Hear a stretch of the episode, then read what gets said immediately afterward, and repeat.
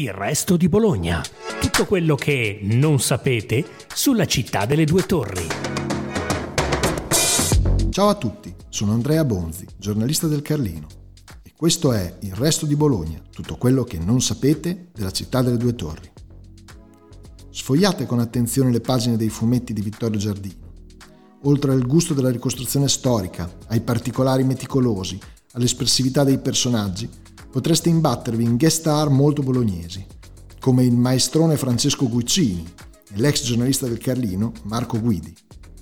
Entrambi, infatti, sono amici di Giardino, il papà del detective San Pezzo, che indaga in una Bologna nera e crudele, specchio delle tensioni della fine degli anni 70, di Jonas Fink, giovane ebreo travolto dagli eventi nella Praga invasa dai russi, e di Max Friedman, agente segreto che si muove tra gli anni 30 e 40 in un'Europa scossa dalla guerra civile spagnola, dall'avvento del nazismo, che porterà al secondo conflitto mondiale.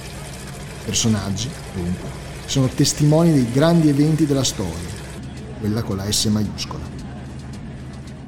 Giardino, nato sotto le due torri la vigilia di Natale del 1946, disegna i suoi graphic novel, come si dice oggi dei romanzi e fumetti, per nobilitare un genere che, detto fra noi, non avrebbe bisogno di legittimazioni alla moda, nella sua casa immersa nel verde a San Lazzaro ed è celebrato in tutto il mondo, in particolare in Francia, terra che ha sdoganato questo medium molto prima di noi, come un maestro riconosciuto della nona arte. Il suo stile, in particolare, richiama la ligne claire francese, caratterizzato da un segno sottile, pulito ed elegante. Giardino è famoso anche per la sua precisione. Sul tavolo da lavoro si possono vedere cartine con la ricostruzione minuziosa degli ambienti in cui si muovono i suoi personaggi, proprio come se fosse una scenografia di un film. Proprio Giardino oggi è ospite del nostro podcast. Adesso lo chiamiamo e vediamo cosa avrà da raccontarci. Pronto? Vittorio? Ehi là. Ehi là. Ciao, come stai? Bene, bene, grazie. E tu? Bene, bene, bene, anch'io, anch'io, tutto molto bene. Innanzitutto, grazie di essere qui con noi sul resto di Bologna. Giardino, tu avevi una, avevi una, carriera avviata da ingegnere elettronico, a un certo punto molli tutto e ti metti a fare fumetti, ma chi te l'ha fatto fare? Ah, è una bella domanda, ancora adesso non lo so. L'unica risposta che potrei dare è la passione la passione per il disegno e per il racconto, eh, nient'altro, e poi una grossa dose di incoscienza.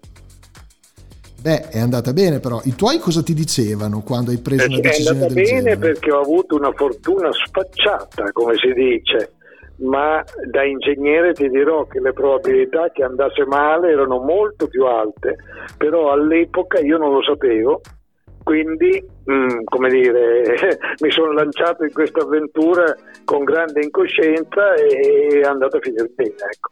ecco, ma i tuoi, tua moglie, cosa ti dicevano? Perché... Ah, questo è un discorso delicato e doloroso.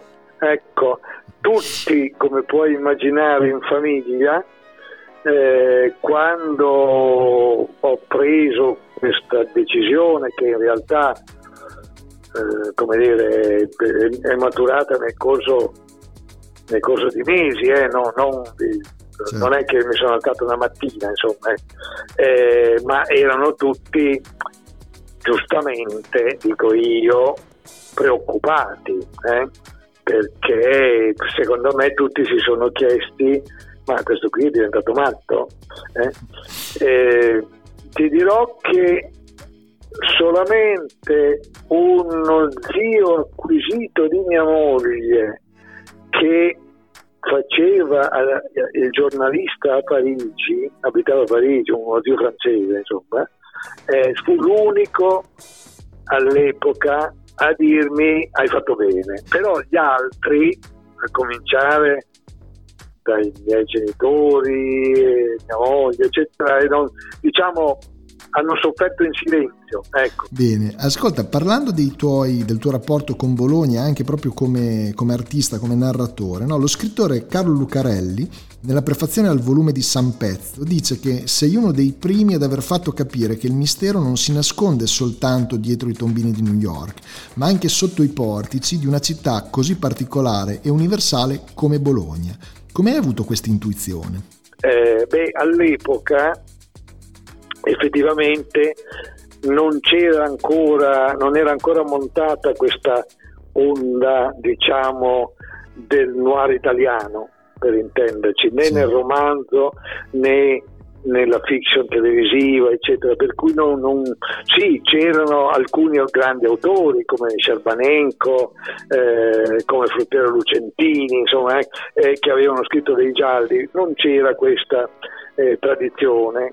Ecco. E a me venne in mente di, siccome io ero un appassionato lettore di gialli, soprattutto di gialli all'americana, diciamo così, dei gialli d'azione, tradizione di Dashiell per intenderci. Ecco. E mi venne in mente di fare un fumetto giallo, eh, però siccome l'unica città che conoscevo bene era Bologna, eh, la, eh, ambientai le storie di questo eh, detective, le ambientai a Bologna. Mi trovai presto abbastanza in difficoltà perché in realtà eh, Bologna non, ha, non è una metropoli, anche per esempio perché non c'è una metropolitana. Allora, come si fa a ambientare un noir di quelli proprio tosti in una città che non ha neanche la metropolitana e dove presumibilmente si mangia la mortadella. E trovandomi appunto un po' in difficoltà con questa città che non è proprio esattamente una metropoli, eh, a un certo punto ho cominciato a fare dei riferimenti sempre più vaghi, cambiare magari dei nomi, delle, inventarmi i nomi delle strade, in sostanza un'operazione vagamente simile a quello che fu fatta con Diabolic con l'invenzione di Clairville, una città metropolitana che assomiglia molto a Parigi ma che non è Parigi, insomma una città inventata. Ecco. Certo. Quindi quella Bologna piano piano si trasformò in una città inventata. Guardando un po', insomma, girando tra le pagine dei tuoi fumetti, ogni tanto ci si imbatte in qualche guest star bolognese, tipo Francesco Guccini e anche Marco Guidi, insomma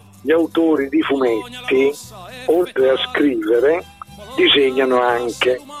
Cioè, voglio dire che le mie storie di solito io le scrivo, le disegno, faccio tutto io per intenderci. Ecco.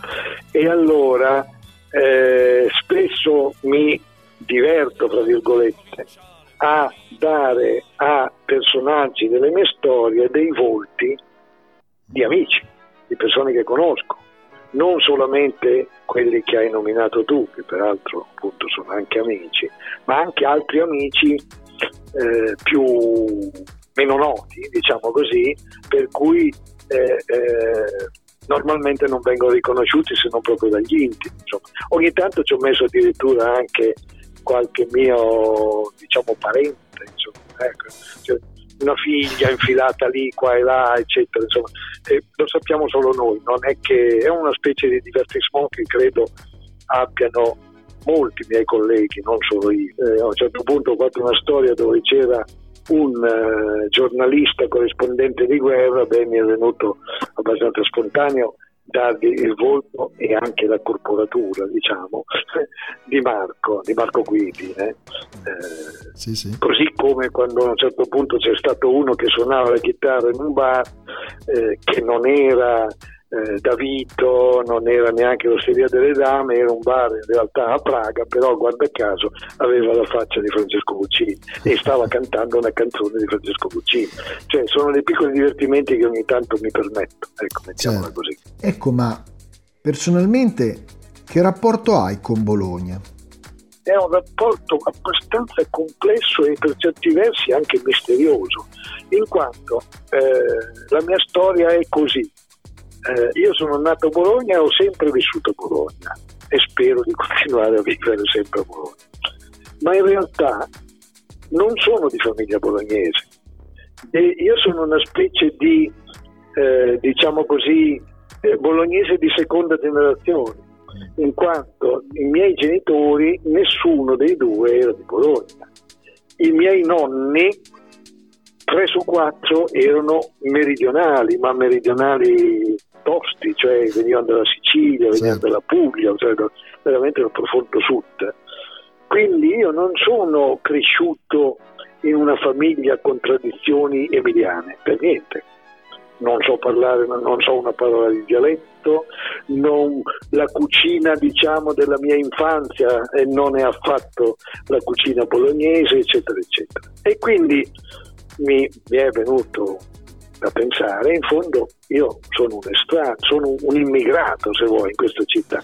Allora, per, co- come mai in realtà sono sempre rimasto qui? Eh. Perché sono pigro, no? Capito? Allora, eh, pensandoci un po', mi sono detto anche un'altra cosa. Quando io avevo 20 e poco più anni, per un certo periodo, come credo capiti un sacco di giovani, ho pensato che questa città mi andasse stretta e quindi ho sognato di trasferirmi, nel caso specifico fondamentalmente a Parigi, che era il mio miraggio, eh? Eh, o comunque insomma di andare in posti più dinamici, più così. Ho fatto ovviamente qualche viaggio, anche qualche soggiorno, non dico di no, ma alla fine non mi ci sono mai trasferito, figurarsi. Eh? Eh, però in quel periodo avevo un po' una forma di insofferenza, cioè una cittadina un po' piccola, non so come dire, Stava molto stretta. di provincia mm. Bologna, no? eh, poi invece passando gli anni, passando gli anni, non so perché, la trovo sempre più bella invece che sempre più brutta, sempre più interessante questa città e mi sono accorto che molte cose di questa città mi sono proprio entrate dentro anche se io non me ne sono accorto. Puoi farci qualche esempio? I colori di Bologna. So, eh, resta il fatto che quando io eh, do, faccio delle immagini a colori, realizzo delle immagini a colori, non so perché, ma eh, mi dà una grande soddisfazione, mi viene spontaneo usare molti, eh, molte sfumature delle ocra dall'ocra giallo fino al rosso, uh, rosso mattone, questi che sono davvero i colori di Bologna. Mm, mi avvolgono, mi consolano, non so come dire, così come i famosi portici di Bologna eh, in qualche modo ti, acc- ti accolgono, non sono eh, non sono respingenti, al contrario, sono anche forse troppo accoglienti. Ecco, Così come... Ti, ti, chiedo una sì, cosa, scusa, c'è, un dimmi, angolo, dimmi. c'è, un angolo, della nostra città che senti particolarmente tuo? Cioè qual è il tuo resto di Bologna, si direbbe? Se dovessi scegliere un, un luogo magico, veramente straordinario, eh, se vuoi due sono i luoghi sì. dove io di solito porto gli ospiti stranieri che vengono a trovarmi un esterno e un interno, e li do tutti e due molto volentieri. Eh, sono abbastanza banali, nel senso che sono condivisi, credo, da, da tutti. Uno è Piazza Santo Stefano, sì. cioè quella piazza triangolare con le sette chiese in fondo, con la chiesa di Santo Stefano e con quei palazzi straordinari che circondano la piazza, beh, è un angolo veramente magico, oltretutto ancora più magico dal fatto che effettivamente è davvero pedonale. L'altro posto straordinario che ha a che fare con Bologna e col fascino di questa città, di cui non mi ero reso conto da ragazzo, è l'archiginnasio, o meglio ancora, se preferisci, il palazzo dell'archiginnasio. Quando tu entri dentro eh, diretto verso la biblioteca o verso la, la, la sala anatomica, sì. tu sali per quegli scaloni, giri per i corridoi, per il, il chiostro, eccetera, e ti accorgi che sui muri ci sono centinaia e centinaia di stemmi di studenti di tutte le epoche a partire dal Cinquecento, quando quello era ancora la, la, la sede del rettorato, insomma l'università, che hanno lasciato la firma, diciamo così, quando si sono laureati e li vedi lì se vuoi divertirti a leggerli, venivano veramente da tutto il mondo. Ti ringrazio insomma per, per, aver partecipato al nostro podcast e ti chiedo anche se vuoi salutare i nostri ascoltatori, insomma Dimmi tu. Ma certo, molto volentieri, molto volentieri eh, pensando che il, un giornale di ricche tradizioni come il Resto del Carlino è uno dei giornali che probabilmente resisterà più a lungo eh, in questo panorama di calo di vendite generalizzate dei quotidiani, proprio perché affonda le radici nel territorio. Insomma, eh. Grazie per averci ascoltati. Seguite ancora il resto di Bologna, il podcast della redazione de Il Resto del Carlino.